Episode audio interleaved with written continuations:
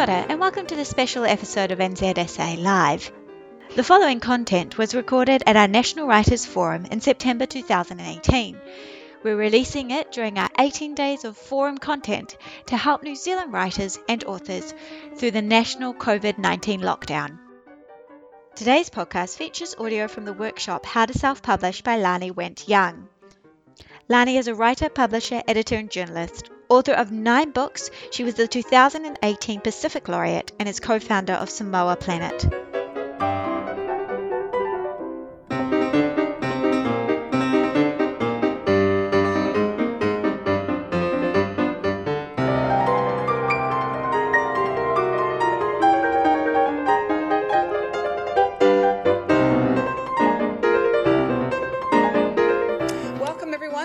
Session on how to self-publish a book.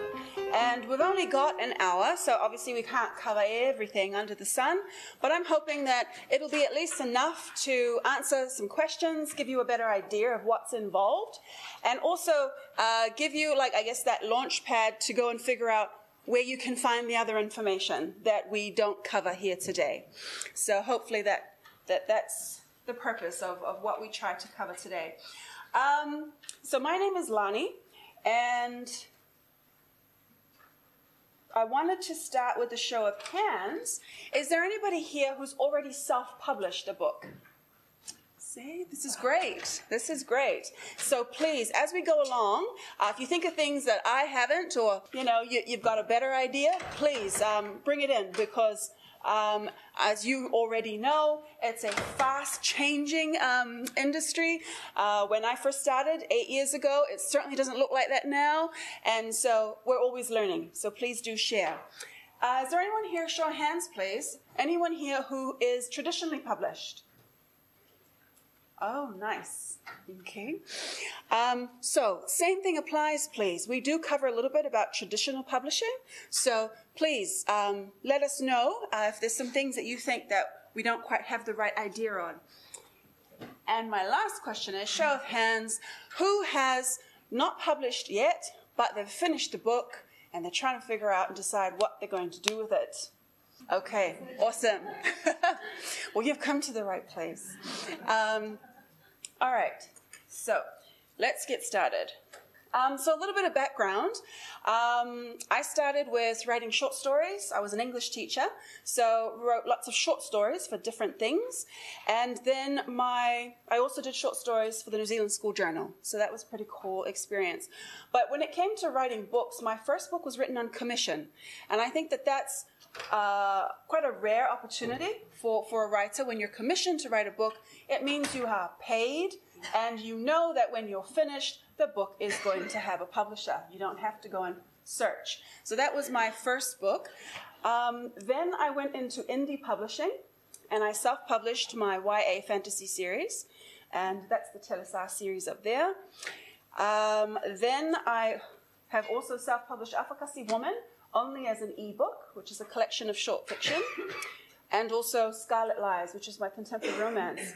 So, started off as a commissioned author, moved to being an indie publisher, and then just signed um, a hybrid publishing contract, which is when a writer signs with a traditional publisher for only certain rights. Whereas with usual contracts, when we sign with a publisher, they get all the rights to everything.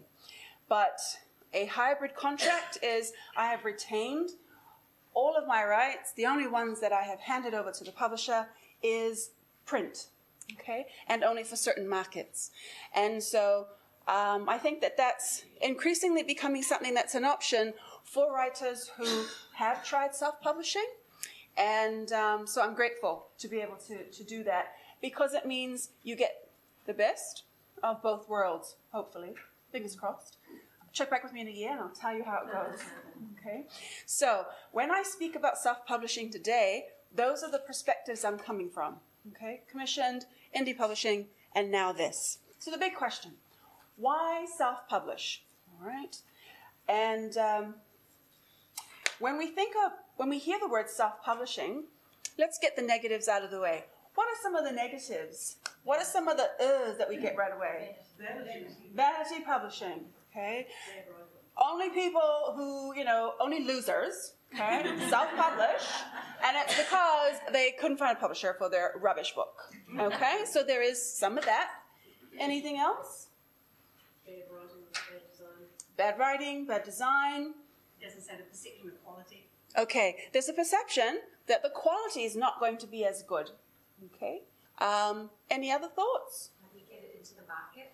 All right. There's that. Okay. You know, how do you get it into the market? Because of course, there's being a writer, and then there's jumping over here and being the publisher and trying to take the book to an audience. So it's like, ah, I, I know how to write a book, but what about that?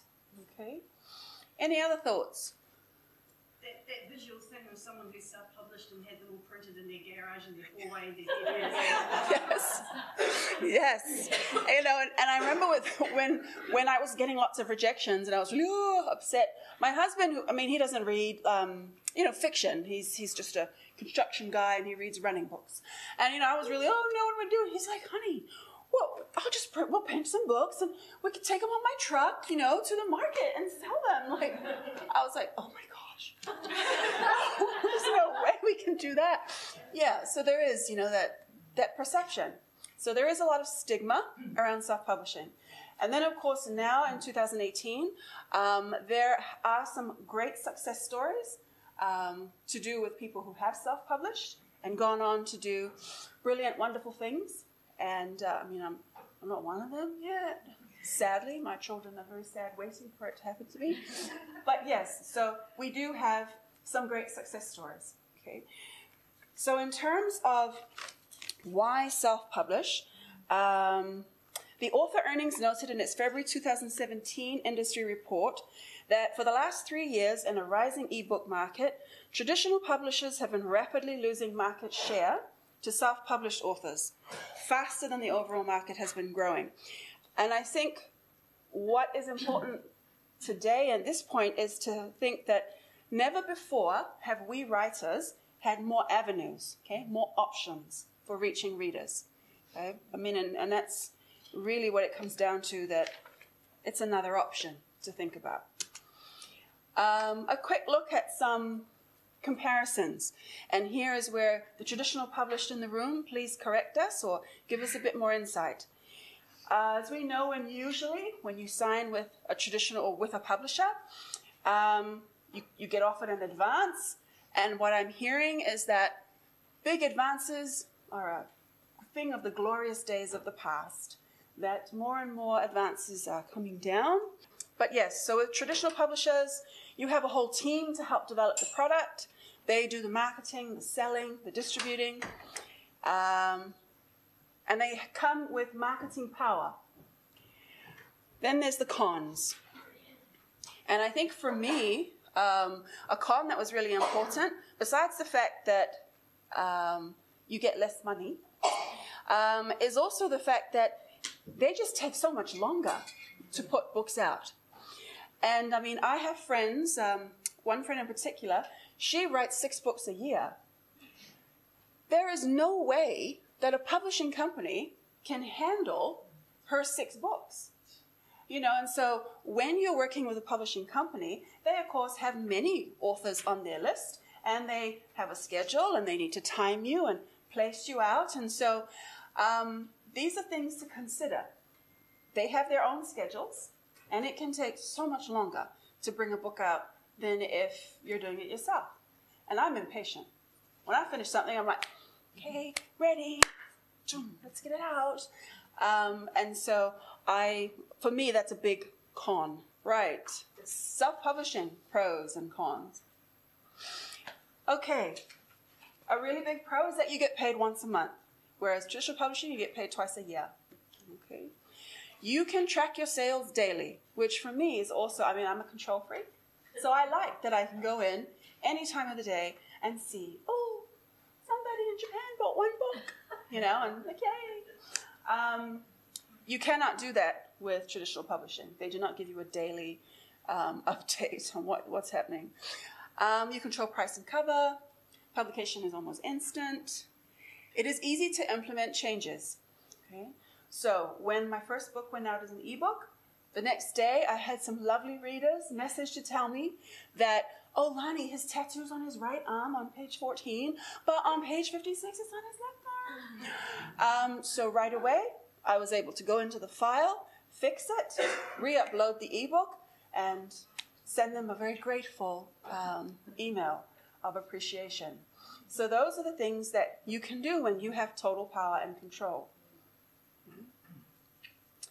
Uh, the royalty rates are better, and anybody can do it.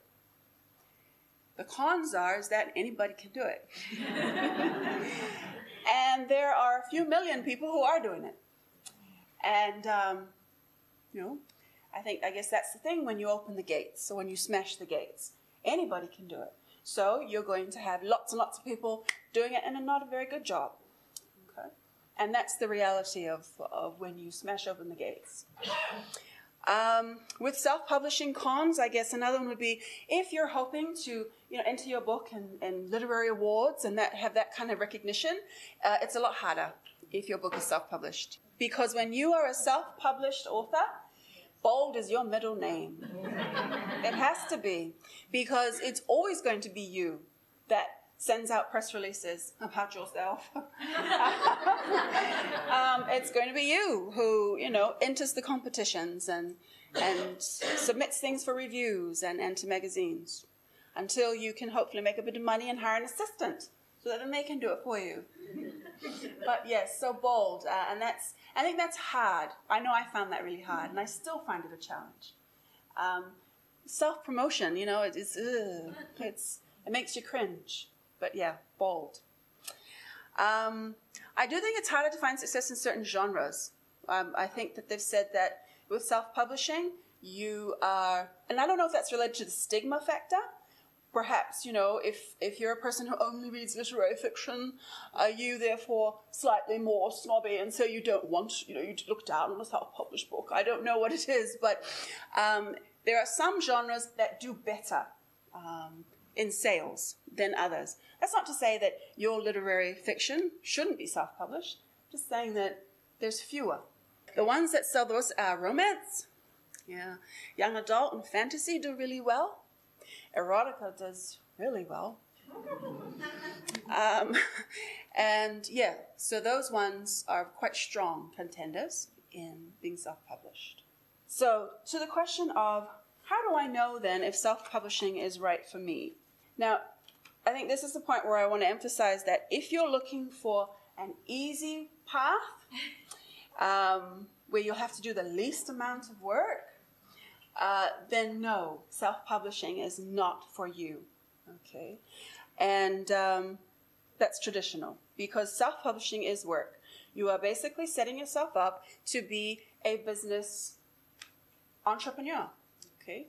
Your product is your books and you are the owner of the product, the marketer, the producer, the packager, and the promoter. So it is, it's, it's work. So if you're not ready to take on that work, then don't, don't try to self publish. Okay.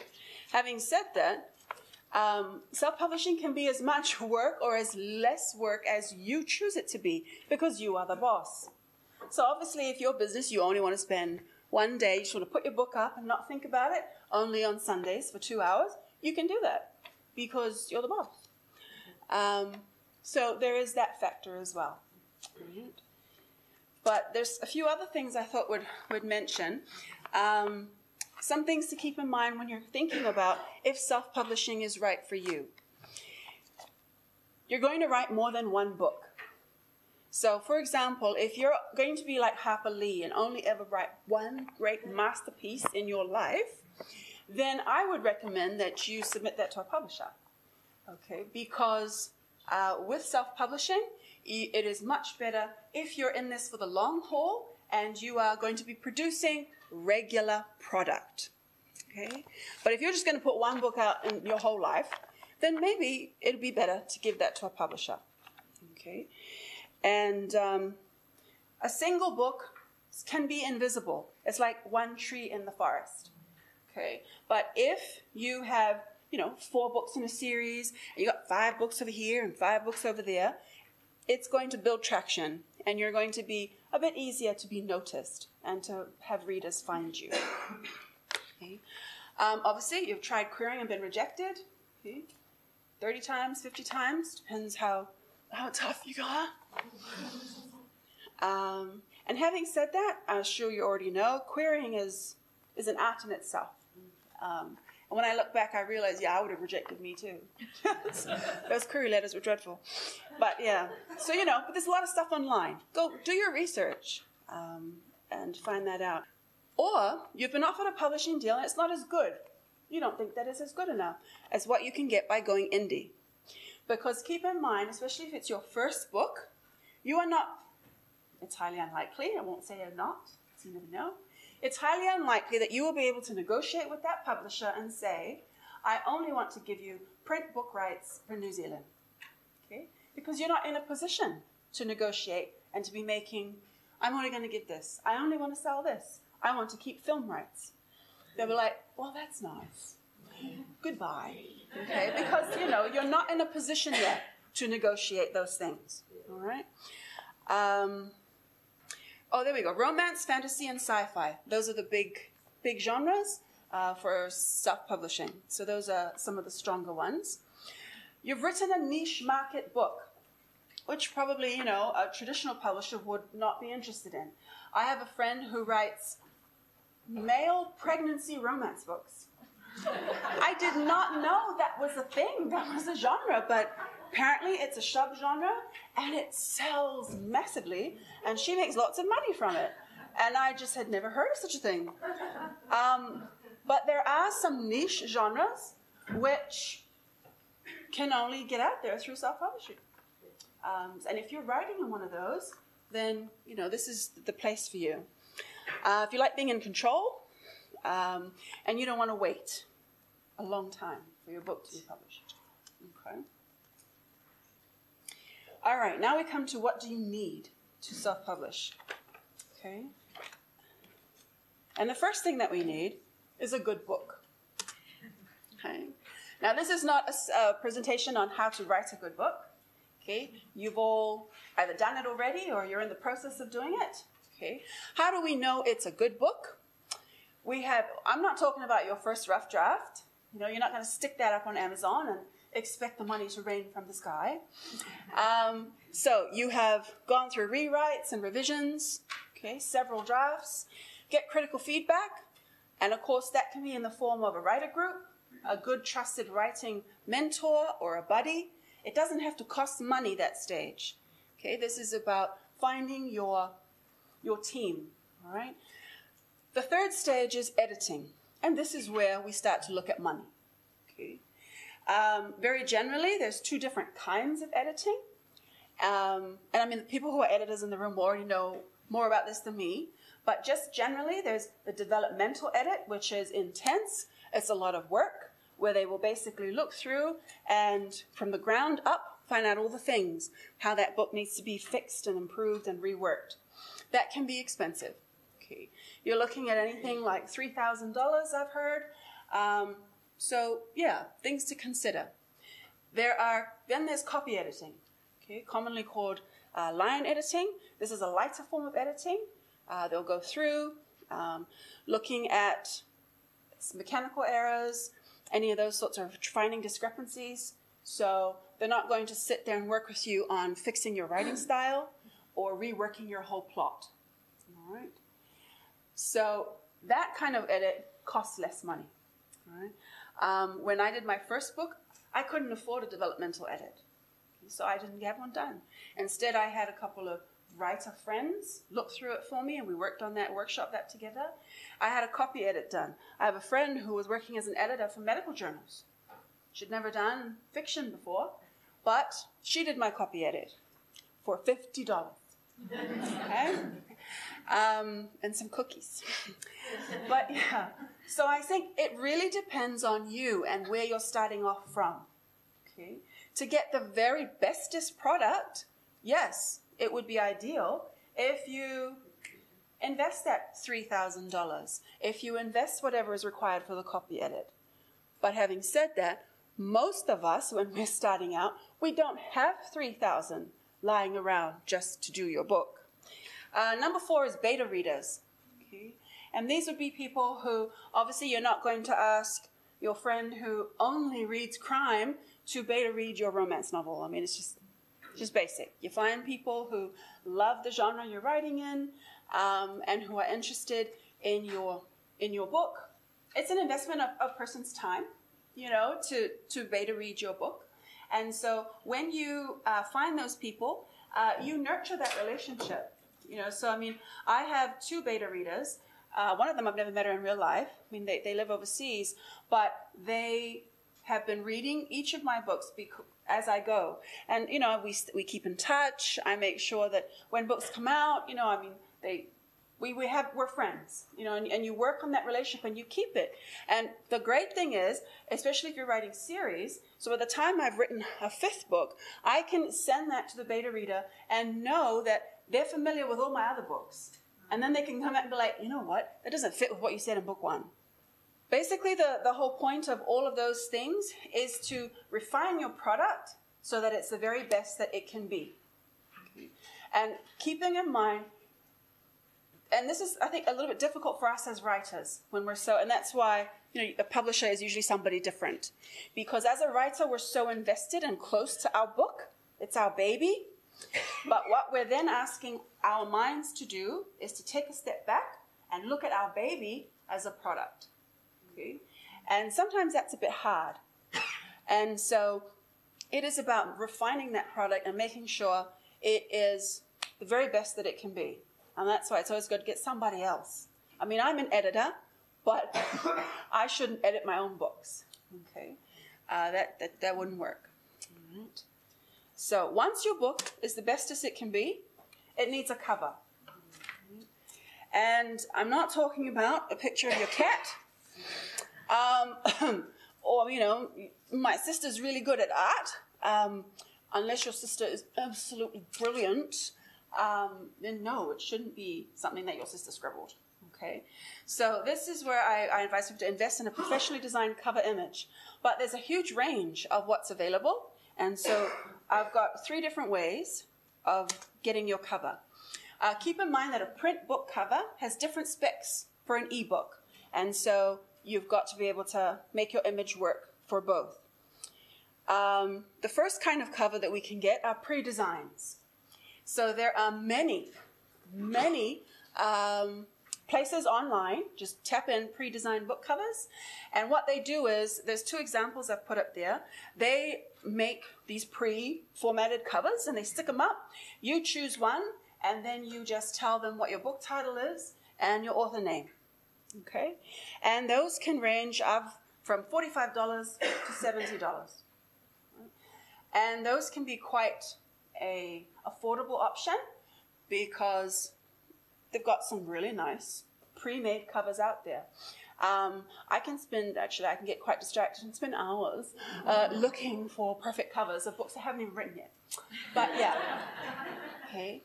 The one pro- well the problem with this or, or the shortcoming of this is that if you are writing a book um, about people who are not white, um, or your your character is a plus size luscious person, um, it's a lot harder to find pre-made covers that are going to fit. so for me, that didn't work because I couldn't find ones that fit Samoa or the Pacific. Um, the next sort of kind is to do a custom-made cover where you purchase the stock image. And then, of course, you can purchase the option where that image is yours. Um, and that's more expensive. And then using that image, you give that image to your designer, and that person can then make it be what you want it to be. Okay. And so I've just listed a couple. Smashwords has a whole list of designers that you can find um, who, who can do that kind of work for you. Um, I don't have a list like that for New Zealand. Yeah. But there, there's a, a lot online. So that can range from, you know, 100 to 500 US, just depending on your designer and, and what image you like and how much it costs to buy. And a good way to, to get that vibe is to say, for example, if you're writing, you know, mystery or suspense, go to the bestseller listings uh, either on Amazon or New York Times or whatever, and go through and have a look and see um, what those covers look like, what, what feel they all seem to have, um, so that you can get an idea of, okay, you know, the kind of cover that your, your, your book should be, especially because you want to see it up there listed, New York Times listed.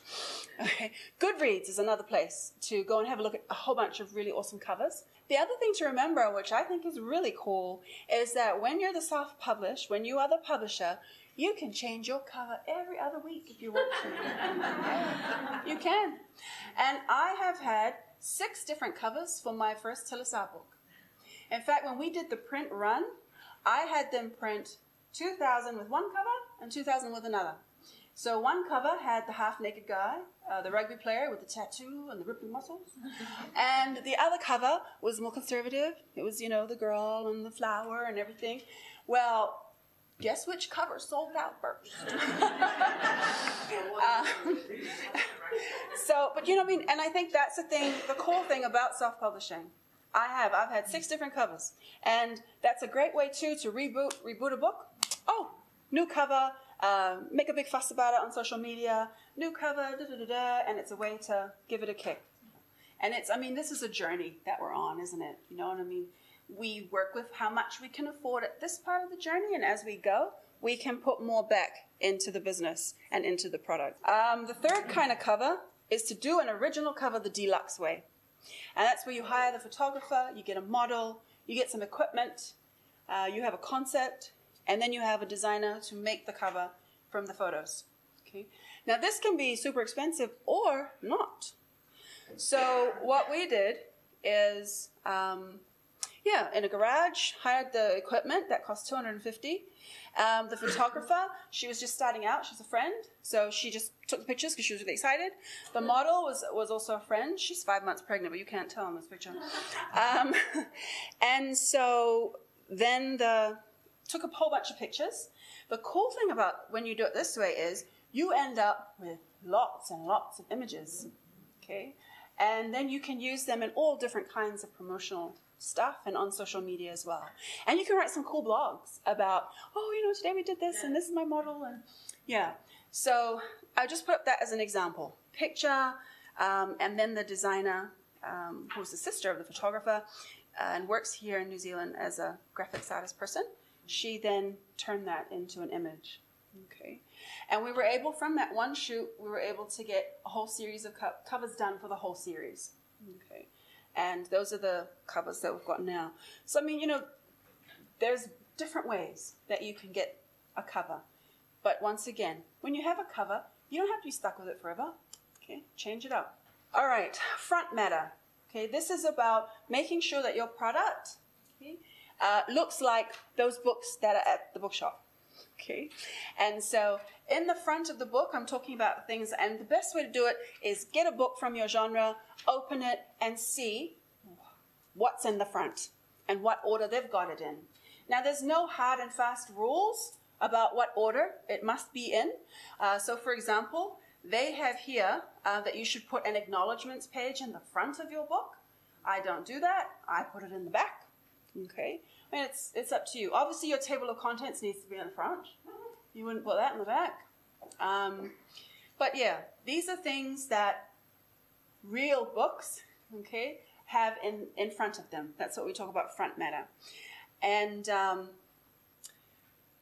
when I published Telesa, I didn't know about that stuff, so I didn't have those things in the front. And when we had our big launch in Apia, I had a very nice librarian come and say to me, just letting you know that, you know, the library, we don't, we, we need all those things in the front so that we can enter it into our system. And I was like, oh, thanks. But yeah, so, you know, you, you can make mistakes and then the next print run, you, you fix it. But yes, so those are the things that go in the front. So, for example, I have a disclaimer in mine that, and I think it's quite usual in a lot of books where it says, any resemblance to, you know, any person, da, da, da. I think that basically just, just keeps us covered for all your like cousins and friends who say, I think that you talked about me. Uh, like, no, I did not. See? Yeah. Um, that's, that's, I think, the most important disclaimer. Smashwords, when you publish in Smashwords, they give you um, an ISBN number. Okay, but what I didn't realize is that you can only use that uh, with the ebook on on Smashwords. I just took the ISBN and I was like using it everywhere. Um, I mean, I didn't get in trouble, but you know, I mean, it, it it's wrong. Um, so an ISBN is a unique digital identifier, 13-digit number. Um, helps supply chains communicate info about your book. Ebook must be different from print. Well, that's that's what I was told. So if you know something different, let me know. Um, an ISBN is required for distribution to Apple, Kobo, and these other places. So how do? Oh, what it is not. Don't get freaked out about ISBNs. It does not. It's not a common discovery method. Very few people say, "Oh, I'm looking for this book that's three six two five. I mean, no, no. People, it's it's not a thing that people use to find books, um, and it doesn't connote ownership or copyright. Okay, and that's important to understand because where do we get ISBNs? All right, you can go to bowker.com and you can buy blocks of 10 for 295 and then you are listed as the publisher. Now obviously, if you're going to be publishing lots of books, then that makes sense.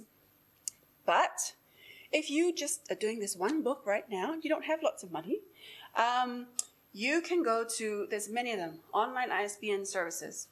Uh, I just found some on Google. Yes. You need to know that they're free. Okay. You need to go to the National Library. That's even better. Okay. And that you can get them for ebooks and print? Yep. Okay. And audiobooks and everything. All right. So just National Library. Thank you. There we go. And then um, there was a slight panic when I realized, you know, you need to have that little um, thing on the outside. Barcode. Yes. And so I had to quickly go and find out how do I get that? And online, Google is your friend.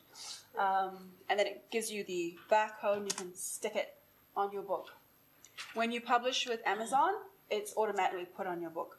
So you don't have to worry. Okay, back matter, the stuff that goes at the end of the book.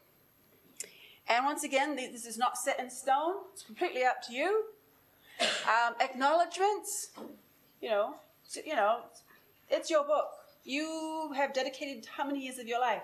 You write as much as you like in your acknowledgements. Okay, thank everybody. Um, then usually there's about the author, a short bio. Um, this is a great place to put all the other books that you've ever written. Uh, if an ebook, you're going to do hyperlinks so that, because right away when you finish a great book, when it's finished, what do you want to do right away? I want to read every other book written by this person. Okay? So while that flame is still hot, when she gets to the end of the book, it's like, oh, it's finished? No! And right away, there's a hyperlink. Boom, she clicks on that, it takes her to where she can buy the next one. Um, so you hook her immediately. All right, so there's three different ways to self publish. Okay? Uh, the first of these is print on demand. And so with this, basically, you upload your book file. Um, it gets listed for sale as an amazing print book, but then they don't print any until Sally comes along, clicks buy. So then that company prints one book and mails it to Sally. Okay? And then they keep most of, lots of the money, um, and you get your commission or your, your royalty. All right? Um, the good thing is you decide for yourself how much profit you want to add. So when you upload your file, it'll tell you, okay, to make this book, it'll cost, you know, $5. And then you decide, right, well, I'm going to sell it for $10 or 15 or whatever. And so then you decide how much is going to be profit. All right? Um, the cool thing about this is that all of the orders are handled by the printer. So Sally buys a book, you don't have to worry about mailing it to Sally or anything like that. And um, it's scalable. All right? So you can technically have your book available for sale in print, but not have to pay for a thousand copies to get printed. And it's fast. I can upload the file today, and that print book is available tonight. Okay. Things to keep in mind is that um, postage outside the USA has to be considered in your cost. This works, I'll say what I mean. When I do a book event, I usually arrange to purchase some books because you can buy them for the cost price. Okay, so if my book costs $5 to make, then I can buy them for $5 and they will mail them to wherever I want them to go. So, say I'm going to do a book signing in San Francisco. I will order, I don't know, 50 books, 100 books, whatever, and make sure they are sent ahead of me to San Francisco. And it's the cheapest, good, nice way to have books ready and waiting for me. It becomes a bit different when you want them mailed to Australia, New Zealand, uh, Tonga. Uh, took three months for an order to get to Tonga. Um, so yeah, those are things to take into consideration. The postage is, is a factor. And then you got to wait. Yeah. All right. So there's different POD services. Um, I've only used CreateSpace, which is part of Amazon. Um, but there's another one called Blurb, and that one's especially recommended for, for photo books and magazines. They, they're really good with images and, and pictures. The other way is prepay print. Okay? And this is where you, if this option is most like the regular publisher. You hire a printing company, you get a quote uh, to bulk print your book, you pay up front, and then you have to store all those books and distribute the finished product. Okay. Uh, with this, the more books you order, obviously the cheaper they are. Uh, back in 2011, when I last did it, uh, a thousand copies, they worked out to nine dollars each. Uh, I got two thousand copies, and it fell down to six six dollars fifty nine. Then I sell it for twenty dollars. So that's my profit markup. Okay. Um, you carry the load though to sell them and deliver them to the customer. Um, storage, storage, storage, storage is the problem. Okay, because you could end up with boxes uh, getting wet or moldy and mildewy inside your garage.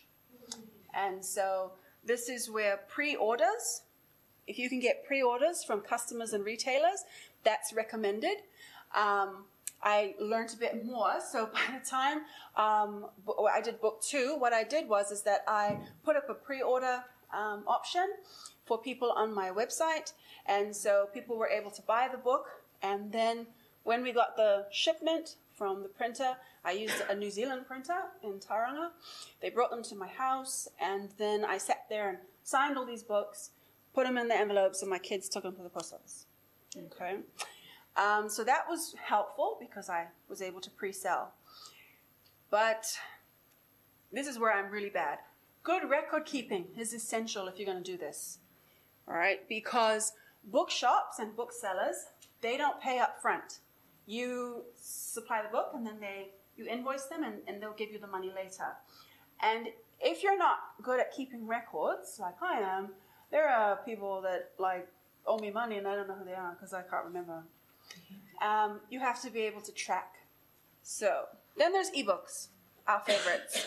Okay, with electronic books, you upload the file, and um, as you know, they're available for purchase and instant download anywhere in the world.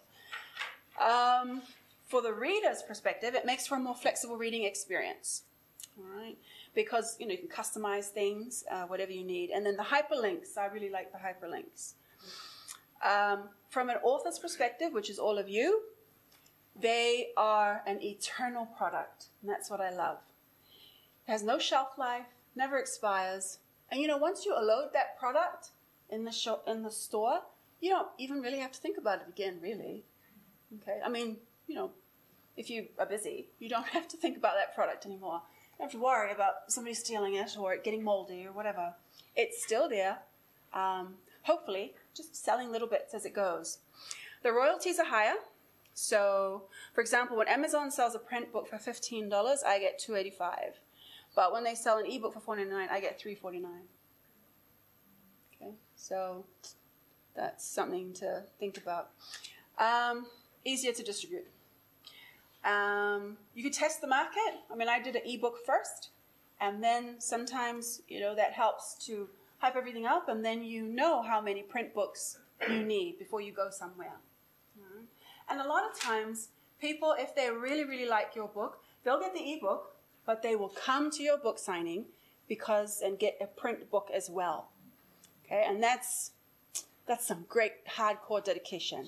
Okay, I mean, for me, print is always scary because uh, you know it's permanent. You know, I've got some mistakes in there that they annoy the heck out of me. Yes. Um, I fixed them in the ebook, but they're still there in that first print run. But see, once you load your print file, if you find mistakes, you can go fix them and upload a new print file. Um, formatting, before you can publish your book, it needs to be put into a layout uh, for print and for ebook. And I want to emphasize here that anybody can learn how to do it because I didn't even know what an ebook was. Um, and then, you know, I went and I watched YouTubes and read lots of things, and I was able to format my books myself. So it's, it's like if I can do it, dude, anybody can do it.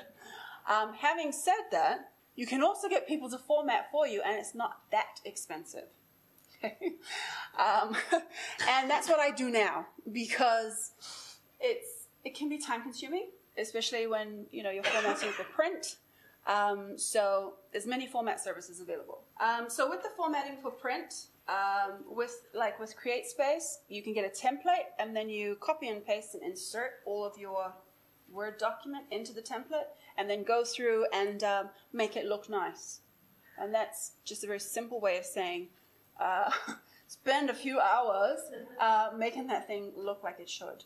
So yeah, and I think you know when we use the word formatting, it's like oh, but it's it's not that scary or big of a deal. Um, it's just about making uh, the book look like it should, fit the page, margins, that sort of stuff. Formatting for an ebook, um, as we know with ebooks, don't have to worry about page numbers, margins, um, footers or headers. Uh, it's helpful to remember when we're doing an ebook that um, can, don't stick color and text boxes and things like that in there because it won't always um, show up. Ebooks are great for all those links, linking back to your website, to review sites, and places to purchase your other books.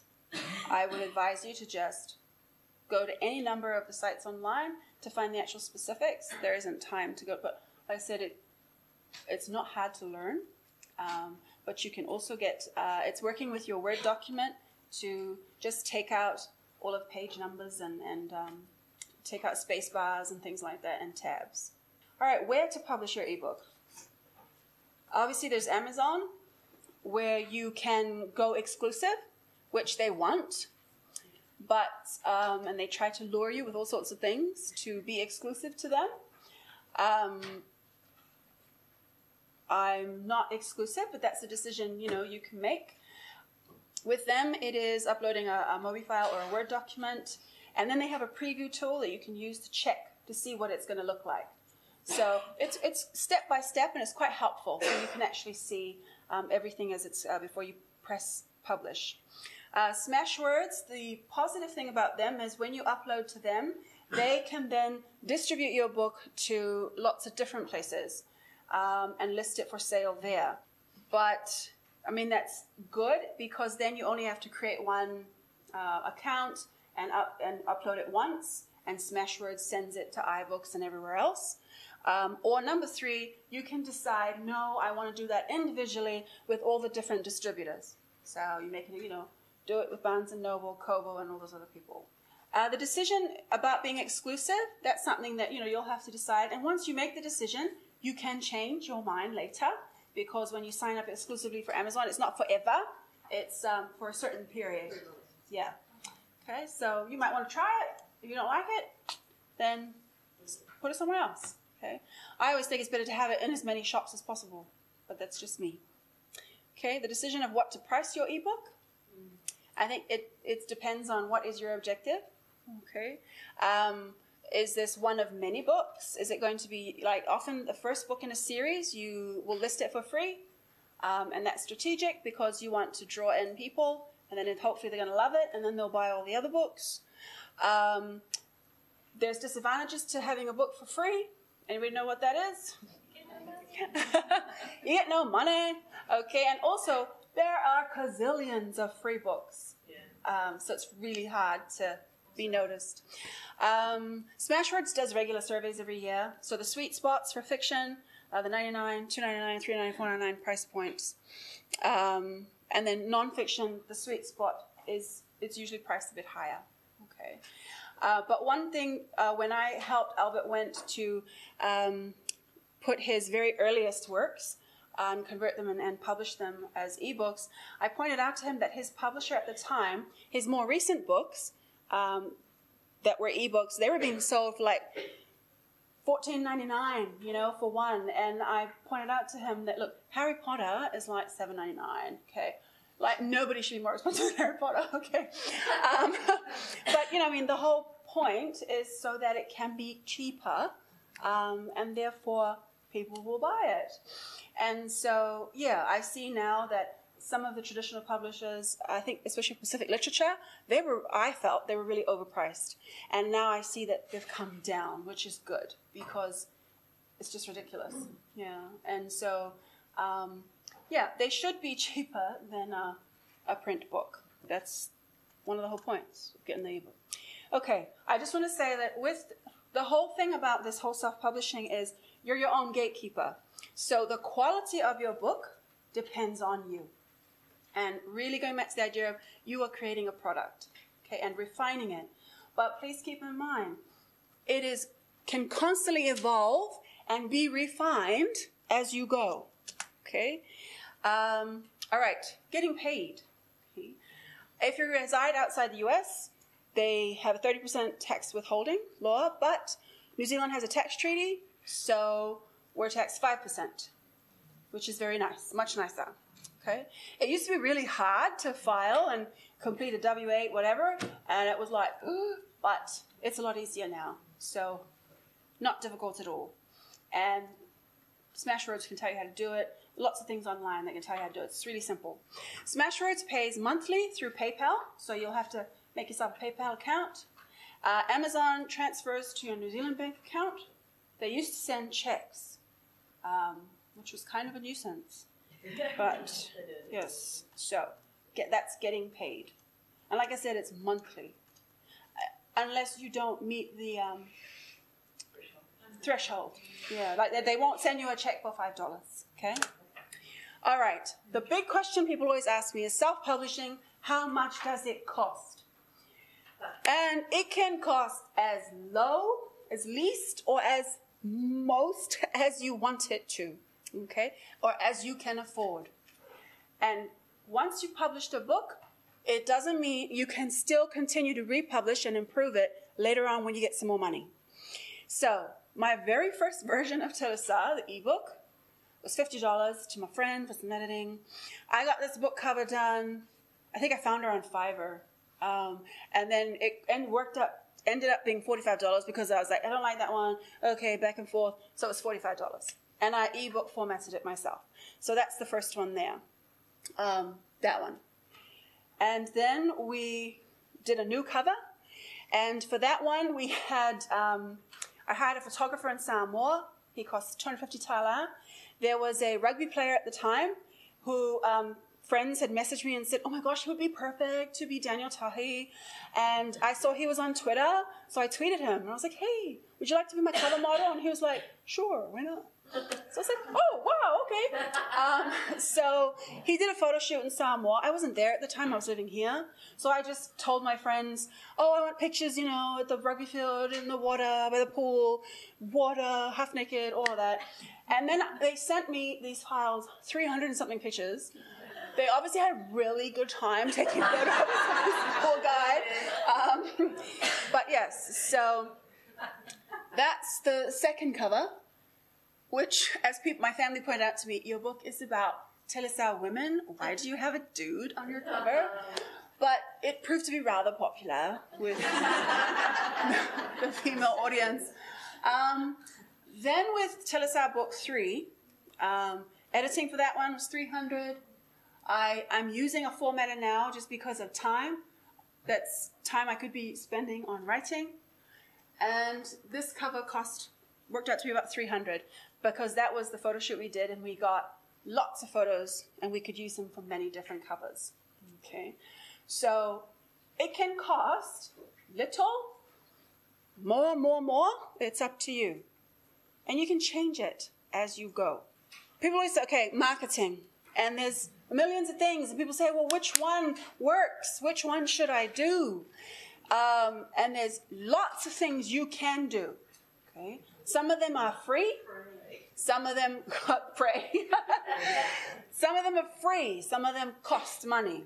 Okay? And what I would say, I want to say is that marketing and sales are two different things. Too often people get the two mixed up. Okay? Marketing is the series of steps required to bring a product to the market while creating an environment in which sales can occur. It is ongoing, persistent, and consistent. So it doesn't really matter what you do as long as you keep doing it. Okay? So by this I mean, for example, I have a friend who pays some money to do a blog tour, okay, where you go on different blogs and talk about your book or different parts, aspects of writing, and you pay some money, and someone organizes it for you. Well, when it was done, she was like, oh my gosh, I didn't sell a single book from that. Okay? Well, that is because she wanted marketing to result in a sale. But sales and marketing are two different things. Okay? So you cannot evaluate the success of your marketing on sales. Right? So, for example, when I had the cover model, the, the very nice, generous, kind rugby player, um, say, "Oh yeah, sure," you know, and, and he's does all these things, and we did all this promotion about him, and I've got pictures of him with quotes, blasted them everywhere. There's no way I can measure how many books I sold because of him, okay, and, and his half nakedness, all right? but, you know, it all adds up. And what it does is when sales are immediate, now sales are going to happen when that buyer is ready to buy, not one second before. Okay? Nobody says, I want to buy a car. I'll go to Facebook and have a look. Okay? Nobody does that. All right? When people want to buy a car, then they're like, right, oh, you know, I'm, I'm going to go here or there or look over here. Same thing with a book. Okay? Now, we have authors who are our auto buys. What does that mean? Buy anything there. I will buy anything that author writes. I don't care what genre it is. Okay, so I have a few who are like, like Ilona Andrews. I will buy everything that that couple writes. Okay, and each of us perhaps has has authors who inspire that in us. Now, those we don't have to market to them, okay, because they're already in our court or whatever. Okay, but what we're trying to do is is with our marketing is to keep ourselves uh, in people's minds. How do we do that? People can say, "Oh my gosh, there's just so much. What do I do?" Okay, I can't do everything, and that's right. You can't. So the best thing to do is to choose maybe two or three things, and then stick to them and do them consistently. Now, I definitely think and advise what you must do is you must have your own website or blog. Okay? It is free to start one. The reason for this is because Facebook, for example, you do not own that platform. Okay? And so now, as we know, Facebook wants you to buy a Facebook ad. So with your page, you may have 10,000 likes or followers, but a lot of times, Facebook isn't going to show them what you're posting unless you pay to boost for an ad. But the space you do control is your website or your blog. Now, it doesn't need to be super fancy, okay? There's lots of hosts. You can just get a simple, basic template. But what matters is that you write consistently on your blog. And at, at all times, you want your readers and your audience to come to your space. So you have your blog, what do you blog about? Any ideas? Are you going to tell us every day, today I wrote 200 words? Probably not. I wouldn't read it. Okay? What are some things we can write on our blogs or in our, on our websites? We can write, we can do entries about where we get our ideas from. Okay?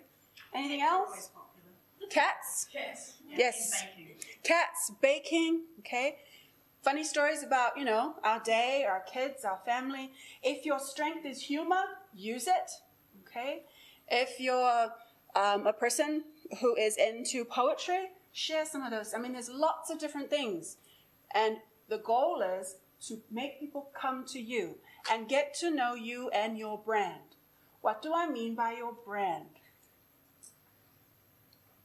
Your brand is who you have decided to construct yourself to be.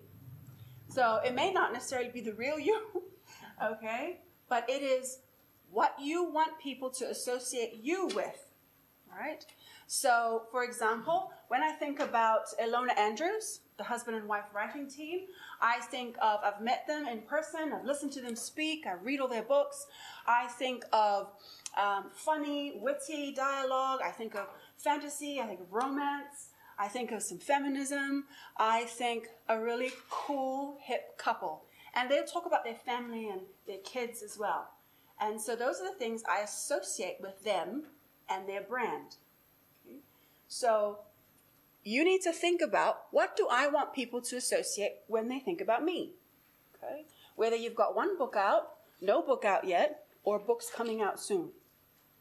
What do you want to be known as? All right? So definitely have your own website. Keeping in mind, uh, just like a newspaper, it should inform people where they can buy your books, where they can find you. It should do a bit of entertaining, a little bit educating, Okay? If you like to write about his, historical something, you would put some really cool information there about neat things about your research. And I would know that that's where I go to read about that stuff. And some inspiring always helps. All right? Please try to keep it upbeat. Okay? Um, it is fine to share our struggles and challenges, but like I have a particular author friend, lovely person, but oh my goodness, every day on her social media, she is talking about, you know, I didn't even sell a book today, and, da, da, da, and I did all this, and then I did that, and it's just like, oh my goodness, just save that for your private chats, you know. Um, so yeah, try to keep it upbeat. The thing too about your brand is actually, you don't actually decide it. We can say, okay, I want to be known as the, you know, feminist whatever who likes baking. But that's what I want it to be. But when I'm out in public and, you know, people see that, like, oh my gosh, she's so horrible to her kids. Did you see that? you know? Or like if I'm mean and rude to people, they're going to be like, well, you know that author? You know, she writes like this, but really she's like this. So the brand, we build it by every single interaction that we have with people. And that was fine maybe when it was just in person. You know, if you have a bad day, maybe only like five people see it. But be, thanks to the internet, if you have a bad day and you be horrible to people online, oh, you're in trouble. Okay? It's hard to, to pull back from that. Okay, so thank you very much. Keeping in mind then, consistency is the key. And I wanted to finish with this quote Any author who can put food on the table with their writing is a success whether it's steak and lobster or, in my case, rice and a can of tuna. Okay? And self publishing is a way that you can get money and put food on the table. So, another option. Thank you, everyone. Sorry for